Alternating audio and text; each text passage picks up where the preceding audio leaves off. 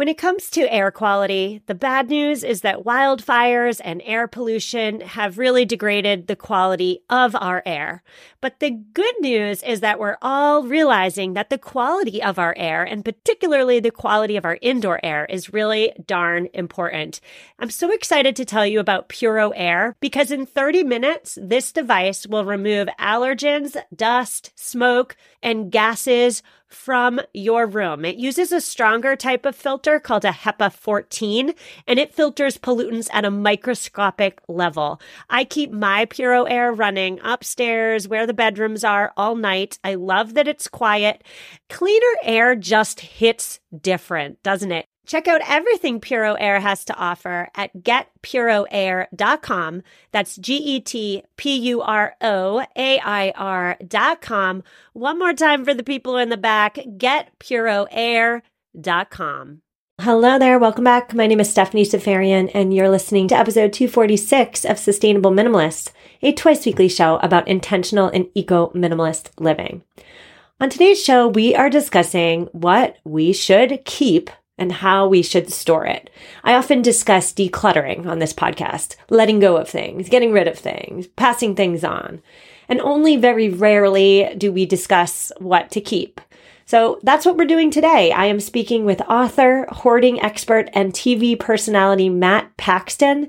Matt is the author of a new book that's out right now. It's titled Keep the Memories, Lose the Stuff, Declutter, Downsize, and Move Forward with Your Life.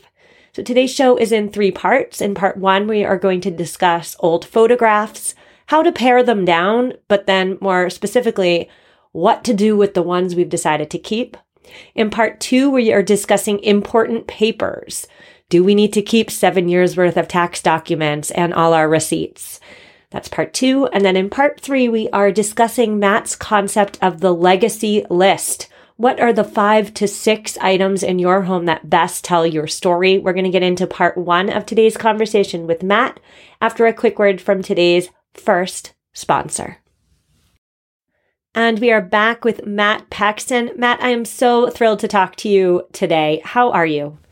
I'm good. Thanks for having me. I apologize for being in my car. I have 7 children and I got kicked out of my house. So I'm up the street. Okay, well, I just love that you're in your car. You are the first guest to ever be in the car when I interview, so I love it. Why don't we start by you introducing yourself to my listeners, anybody who doesn't know who you are. How did you find yourself helping others declutter? If you don't know me, I'm on that TV show Hoarders. I'm also on The Legacy List with Matt Paxton on PBS. But I've been helping people for about 20 years. My dad, my stepdad, and both my grandfathers died when I was 24. And I had to clean out the 4 houses. It was a really awful job. I didn't really have a job in life at that point. And I was just trying to find my way. And I was a very immature kid. And I remember I'd clean up the houses and I enjoyed getting the stories. And my grandpa always said, if something sucks, do it as a job. People will pay you to do it. And he was right. And so I remember thinking like the 3rd house, I was like, boy, this sucks. This would be a good business.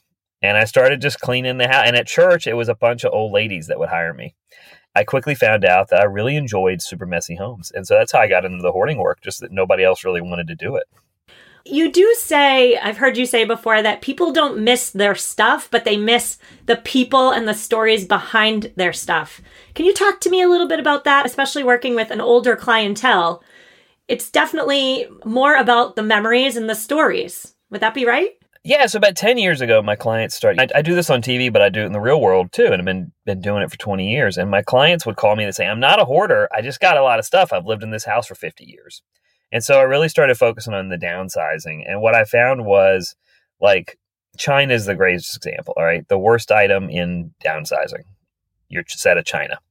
It takes up a ton of space and you use it at best once a year, maybe twice. But it's people hold on. That was my great aunt's china. That was my grandma's china. That was my mom's china. And so they have an emotional tie because they remember all these great times with people using that china, or they remember when times were better or easier or more fun. And by the way, they weren't. It was just we were young. Like I tell people all the time, I remember it was so great back then. I'm like, man, that was right in the middle of the Depression.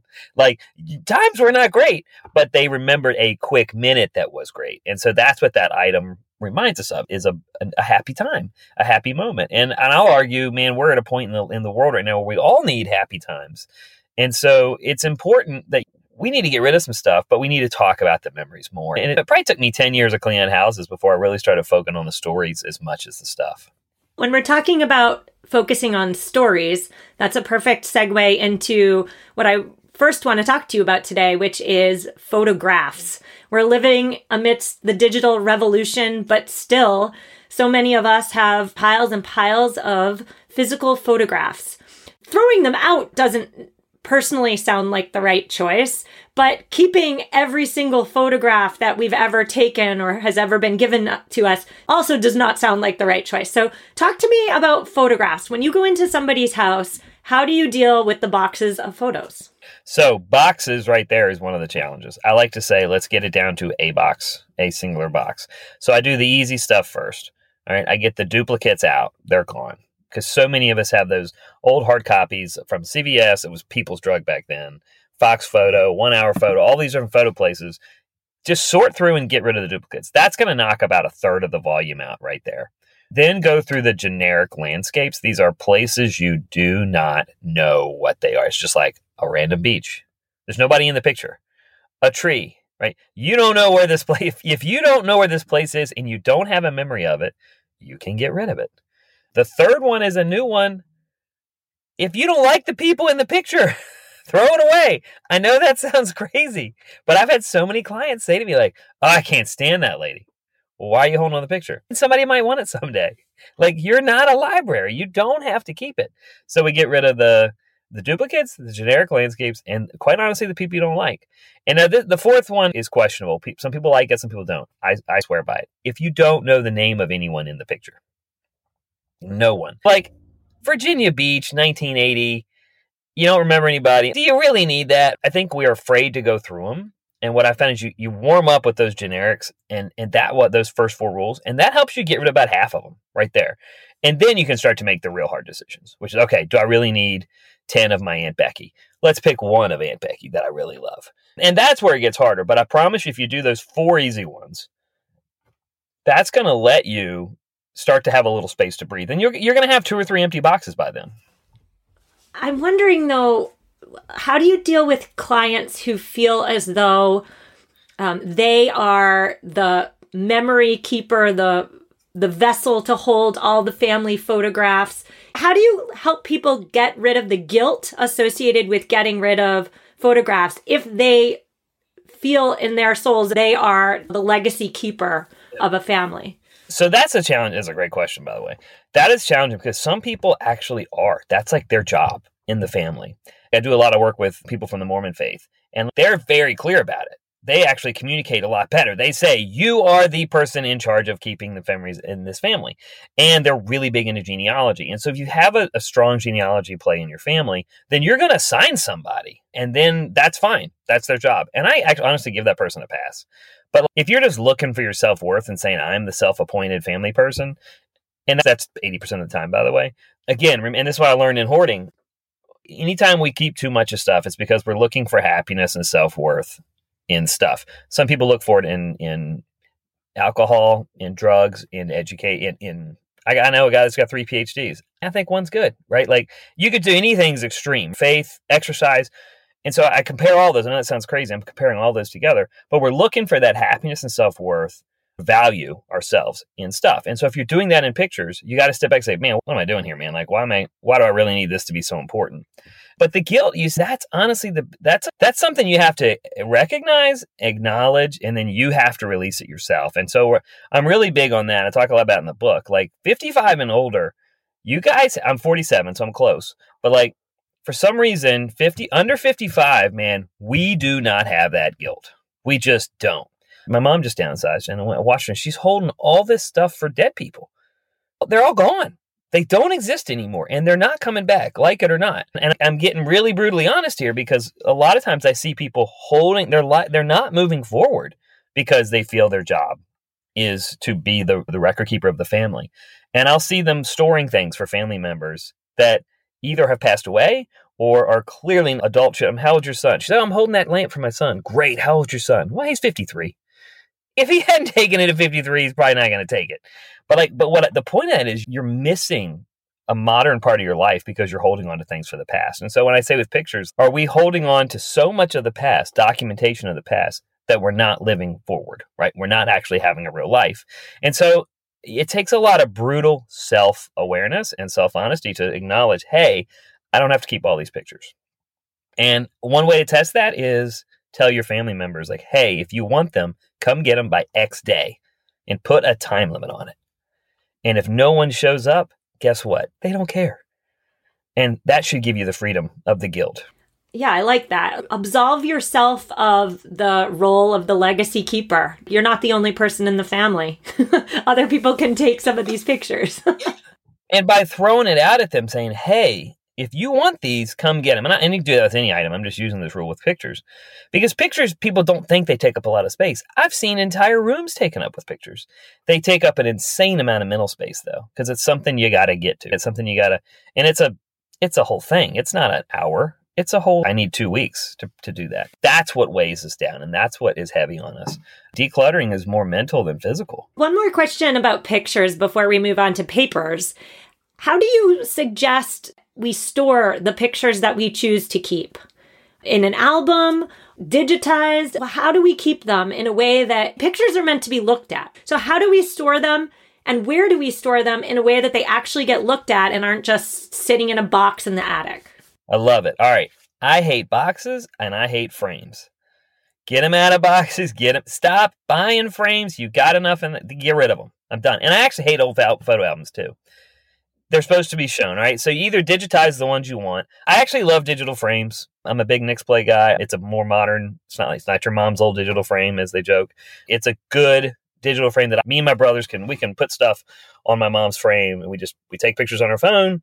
We put it into the app and it goes up great. So don't be afraid of those. Explore them. I'm big on Nixplay. Also, I think the bigger thing, where do you display it? It's really got to be like what suits you individually. My mom, we put that frame right next to her TV. I've seen a lot of the new smart TVs. You can actually just put the pictures on the TV, which is awesome. You got to put it where you're going to see it, where you're going to display it, as you just said. It's got to be something you share with people. We've all got old cell phones that are in our desk drawer, that have all the good pictures on them. We haven't done anything with them. Get them off the old cell phones. Get them into one place, one digital place. And I've actually started hiring professionals on this. There's a whole thing about professional photo organizers, and that's called the photo managers. A lot of people are finding local professional photography organizers. Don't be afraid to have one come in and make sense of it. I had a lady the other day that found an old trunk. She loved this old military trunk in her house. She wanted to keep it. It was a big steamer trunk, and we put it on its side. And we got those strings with the clips on it, and we were able to put about 12 to 15 pictures hanging in that trunk. And she has that in her living room now. And she's like, it's cool. I do seasonal parts of the picture. So she goes, I put my Christmas ones up from the past. And then when that's done, I come in and I put my spring ones. And so she's got 4 or 5 sets now that she's going to rotate in and out. And so that's an old school physical picture. But she put it as a place in the, she doesn't have 100 of them. She's got 15. So she really curated her part. Be intentional with what you're trying to show. And I stop living so much in the past. This is something I've really learned a lot with downsizing. Hoarders either lived in a fake future or a perfect past. And I found that we all really, but none of us are living in the now. Don't forget to have space for a picture from yesterday or even the one that's going to happen next week. I totally agree with that. Pictures in the attic are doing nobody any good. I'm going to get in trouble if I don't say this. Cotton gloves. You need to have cotton gloves when you're going through the pictures. And acid-free boxes. You can get them on a lot of organizing websites. I'm really big on those no acid boxes or sleeves. And then I don't keep the negatives. I'm old school, man. I get rid of them. Throw them away. Who uses their negatives? Who has ever taken a negative and done anything with it? No, no one. Maybe one person. And you know what? Good for them. We're going to talk about important papers, which ones we should keep and where we should keep them after a quick word from this week's sponsor. Hello, Sustainable Minimalist listeners. Are you committed to living a greener and simpler life? Well, meet Home Threads, your ally in more sustainable and minimalist home decor. As the total destination for decor and furniture, Home Threads helps you define your minimalist lifestyle while respecting the planet. Discover their exclusive Haven collection They use many sustainable materials without compromising on style. And here's the best part. Home Threads always has the best value. It was time. After 9 years of living in our home, it was time to replace our outdoor furniture. And my husband and I, we went to Home Threads. We have a Home Threads patio umbrella and a new bench. And oh my goodness, we are so in love. Create a home that reflects your commitment to the environment. Visit homethreads.com/sustainable and get a code for 15% off your first order. Homethreads.com/sustainable. Love where you live. So many of us have chaotic closets that are crammed full of clothing items, and yet somehow we still have nothing to wear. Well, upgrading to high quality and affordable pieces from Quince when you need them is a game changer. They offer organic cotton sweaters and washable silk tops. My 100% Mongolian cashmere sweaters are my go-to. Not only are they affordable, but the quality is top-notch. They wear better than the cashmere sweaters that are double their price. Indulge in affordable luxury. Go to quince.com/sustainable podcast for free shipping on your order and 365-day returns. QUINCE.com/sustainable podcast to get free shipping and 365-day returns. One more time, quince.com/sustainable podcast. And we are back with Matt Paxton. He's the author of the new book, Keep the Memories, Lose the Stuff.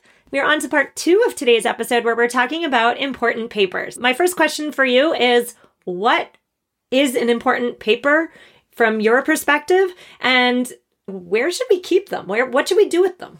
All right. I'm going to start with where we should put them first, and then I'll come back to what we want to keep. Two places. You got to have a physical and you have a digital copy. I'm all about having a really safe, secure digital space. It needs to be password protected. You need to know the password.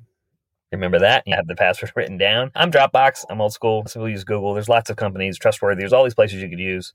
I have a Dropbox that's secured, and I have a safe. I'm really big on safes, document safes. I keep all of my really important physical copies, which is passport, driver's license, death certificates, marriage certificate, social security number. Now our vaccine cards. Those are going to be really important documents. Taxes. I digitize my taxes. I'll be honest. I don't keep the physical copy. I have kept them 7 years. That's the firm number. But you can digitize all but last year, honest. You can digitize them all. I actually have my password for my digital place. I have that in my physical safe. Most photo organizers will tell you back up your backup. So they'll actually have the digital where you can have it protected online. And then they have a flash drive where they put a digital copy of everything. And then they put that inside their safe with the actual physicals. Medical records, if there's a legal situation there, you want to hold them for up to 5 years. Your legal documents, it is 2 years after the court case has settled. You don't want to keep that for 2. The main one people ask about is the taxes, and it is 7. You need that for 7. But you can do it digital. You don't have to have it physical. And that takes up a lot of space, by the way. So you have a physical safe in your house. Oh, yes. Do you also sometimes recommend people have a safe outside of the house or no? I cannot tell you how many bank boxes I have found keys to. And I'm like, where's this bank box located? I got no idea. Got it from my mom. So there's a bank box somewhere. No one knows where it is. I'm not into bank boxes. I'm not into independent safes. Have it with you. They're very affordable now. They're very secure. You can have it. Literally, it's just your thumbprint or a fancy code. I've seen old stocks. There's still stock certificates that have not been converted to digital. That's something you want to put in there. You want to have a sheet with all your bank record, where all your bank accounts. I do put your social media passwords in that same folder because if you pass away, I cannot tell you how many family members have asked me, hey, we can't turn off mom's Facebook account. Like, it's still active, and mom's been gone 6 months. And it's weird when you see things posting, and they're like, yeah, it's actually harder to turn those off after she's passed away. Any documents like wills, power of attorneys, all those things for estates, all those things, you want to have all those backed up as well. Again, digitally on the flash drive, and then I put it physical in that safe. I'm big on safes. You mentioned tax documents. You have to keep those for 7 years. But that doesn't then also mean that you need to save every receipt and every bill that you get. Is that right? Because, and I'm asking this on a personal level, because my husband has file cabinets filled of every bill he's ever paid, every receipt he's ever taken home from the gas station. And I, as a minimalist, think that's pretty excessive. So help me out. I don't want to say this, but you're right in this scenario. All right. So if he's listening, she's right. You really just need the most recent bank statement. If this counts for bills, it counts for credit card statements, it counts for bank statements.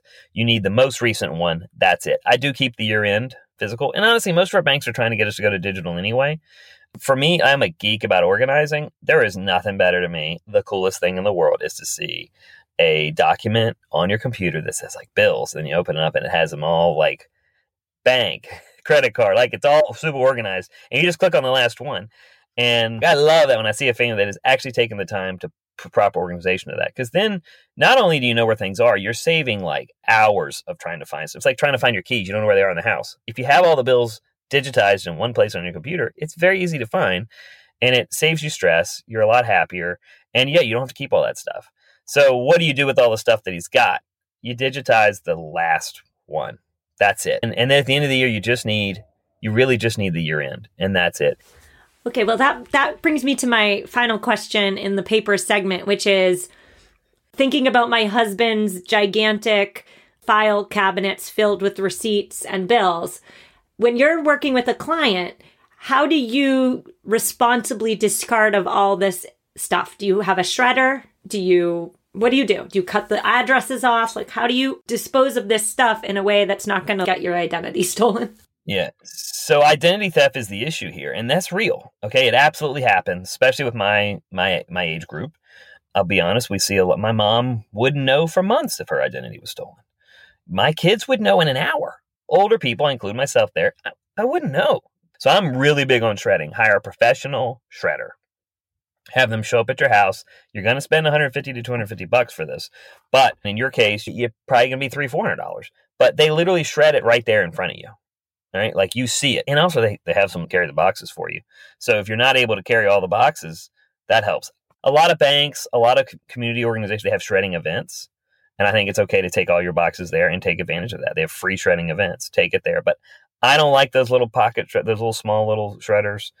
I'm more about taking a professional grade shredder. They're going to recycle that paper. And they give you a certificate saying, hey, this has all been, shredded. So I just like the peace of mind of having a professional do it. But expect a bill. Sorry, that's not cheap. That is going to be a couple $100s. And you have to understand that's the price of mental freedom.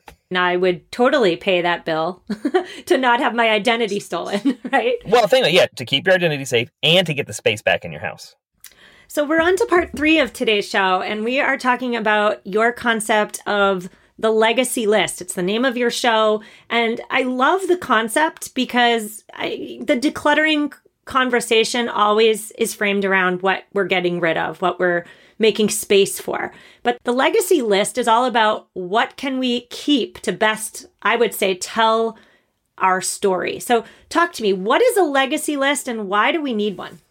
All right. It started off a little morbid, honestly. I lost my dad, my stepdad, and all my grandfathers and my grandmother, honestly, in 2 years. And so for me, it was like, how are they telling their story when they leave? What is your legacy? I'm only 47. My dad died when he was 52. So I think about that kind of stuff. And so if I died today, how would people remember me? And so for me, it's a list. It's 5 to 6 items that best tell your life story. I used to say to people when I clean their house, hey, man, if your house catches on fire, what do you want to grab? And I would give them a piece of paper. They'd write 50, 60 items. And then I'd get an old stopwatch, by the way. This is how long ago that was. An actual stopwatch, not a phone. And I'd hit it and I'd be like, great, your house is on fire. You got 30 seconds, man. Go grab however many you can on this list. And they'd be like, and they might get one, right? And so that was the kind of the beginning of this. But at the end of the day, it's a list of items that really tell your family story. And they're the most important items. Once you get the list going, you got to tell the stories to the items. And then all of a sudden, families care more about it. And what I've learned on the decluttering side is when you go through that first 5 or 6 items on your legacy list, People stop and they want to hear. And then they start saying, oh, gosh, I want that plate now. I didn't realize the story behind that. And so we thought people didn't want our stuff. My clients tend to be 65 and older, and they think nobody wants their stuff. And what we found is they didn't know the stories. If they knew the stories, they would want some of those items. Huh. I love that. You said so much there that really spoke to me. You said how the stuff in a legacy list is never expensive. It's more about keeping the stories alive. And more than that, it's bringing the family together around the story, around the centralized family theme. So for anybody listening who wants to create their own legacy list, how do they get started? But more importantly, where do they store, or how do they store these items? I know in your book, you give the example of a man, one of his items on his legacy list is his father's suit. Like, how do you store this stuff? Just like we talked about on the pictures, these items are meant to be shared, right? You can't tell the story if it's stowed away in a box. So they need to be predominantly spaced in your house. You need to be able to see them. And I've seen some people just have a little area and say, this is my legacy list area. Like, you understand, for me, this is amazing. I want people... What's the list where you do all the things you've always wanted to do in your life? The bucket list, right? Everybody's got a bucket list. I want everybody to have a legacy list. I know that sounds crazy, but I want people to really get used to saying, these are my 5 items that matter, because then family members are like, I want that item. Like, they know where it is. They want it because they love the story, and then they create their own as well.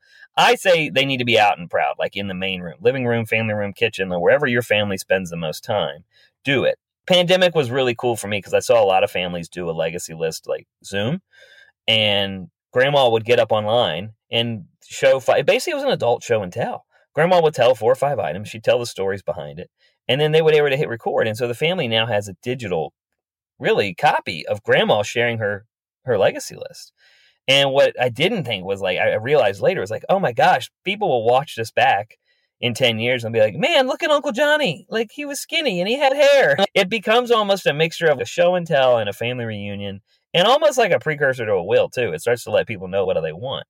And I just love it because it's all centered around these family stories, these family histories, and it's positive. It's amazing to hear the stories of your loved ones that, like, you didn't know. There's always a picture of grandma when she was, like, smoking hot. She was 18, wearing a skirt that's too short, and smoking a cigarette next to some boy that's not grandpa. That's always awesome. Because, wait a minute, who is that? And then I had that happen in a house a couple years ago. And the lady, oh, that's Fernando. She's like, he was my lover. And she tells us this great story of this Latin lover named Fernando. And it's this little old lady. And you're like, her daughter is, like, stuck. Could not believe any of these stories. She's like, you're smoking a cigarette. Those are the types of items I want people to show and talk about. Because that... No one cares that grandma's holding her purse in the corner, like at Thanksgiving, because she's afraid a family member is going to steal it. That's not, grandma was that badass back in the 50s. And that's what I want to see. And that's what Legacy List is about. And I'm telling you, everybody's got one in their house. Every single person. Everybody does. It's just in the attic, or it's in the guest room closet. Everybody has a cool grandma. Everyone has a cool grandpa. And there's a few items that'll tell you, that lead to those stories. You just got to stop and listen. What I love about all of that is that creating a legacy list is a lesson in intentionality, right? It's deciding those possessions that mean the most to you. And then it's about taking them out of the attic, or taking them out of that box in the basement that's all musty and dusty, and really bringing them to the forefront of your life. If those are the items that you want to save, if your house is on fire, they should not be in a box. They should be out, and they should be a part of your daily life. And so I'm thinking about my own legacy list as you're talking. What should I bring out of the basement and put in my home and share with my children? Before we say goodbye, Matt, I want you to tell us about your new book and where my listeners can find it. Okay, I got to add one more thing you just said. I want everybody to take that stuff out of the basement and put it in their house. But here's the best part. You got to get rid of something of the same size. You got to get rid of it so you can make room for that thing in your house. And so as a minimalist, I know all my little techniques are just sneaking intentional living into it, right? And it's easy for people that are not minimalists. But, like, you have to make space for the things that are important in your life, physical and emotional. And attaching those memories to the stuff makes it easier to let go of the crap that doesn't matter. Right? You don't need the National Geographics. Guess what? They're not worth anything. Get rid of them, and let's put something on that shelf. Right? You're speaking to my husband again, because he also has an awful lot of National Geographics. Yeah, they're not worth anything, guys. I'm sorry. I've seen a bunch of them. You can recycle them. That's it. That's really all they're, because they're all online now. You know, we don't need them. All right. So the book, it's really, you can tell I'm very passionate what I do. The book is it's a great book. It goes through my 20-year career and I give you all my tips, and we follow one of my families, a family that I've helped along the way. Each chapter, each tip, we show a family that really followed that. It really is just a guide of if you're downsizing or decluttering, it gives you everything that you need to know. And then my favorite part is the resources section that I list the top 100 items that people always call me about. And I tell you where you can donate it or where you can sell it. What I love about your book is that it is a story, but it's more like a guide. There's tips. You married the two so perfectly. And if anybody has not seen your appearance on Jimmy Kimmel Live, I'm going to add that to the show notes as well, because when I watched that for the first time, I was crying, laughing. Like, what was up with that duck? I don't know. Dude, so if you don't know, Jimmy Kimmel called me to clean one of his offices. And I had met Jimmy years ago, and he's like, I'm going to call you someday. And he did. I couldn't believe it. And I go in there, and this guy had no idea we were coming. So it's actually the worst way to clean someone's space is surprising them. And the poor guy, he's a comedic genius. And so he knew this was a good bit, but he really didn't want to let go of any of his stuff. And so I had to use all my techniques on the fly, and it's really funny. If you want to watch my show, you can go to MyLegacyList.com, MyLegacyList.com. The first two seasons are for free on there, or you can watch it on PBS. Really, anytime. Matt, this was such an enjoyable conversation. You've given me a lot of suggestions to enact with my husband, the hoarder, in my own home. And I just want to thank you so much for giving me your time. I wish you the best of luck with your new book, and I look forward to continuing to follow your work. So thank you so much. Thank you so much. Listeners, that's a wrap. I so hope you enjoyed my conversation with Matt Paxton. I have linked to him. I have linked to his book. And most importantly, you have homework. I have linked to his appearance on Jimmy Kimmel Live. If you're having a so-so day and you need to laugh, you need to watch this clip. I was crying laughing. It's so funny. Show notes at mamaMinimalist.com/246. I will see you on Thursday, where we are discussing the imperfect produce market, the ins and outs of all of that. I'll see you then. Take care.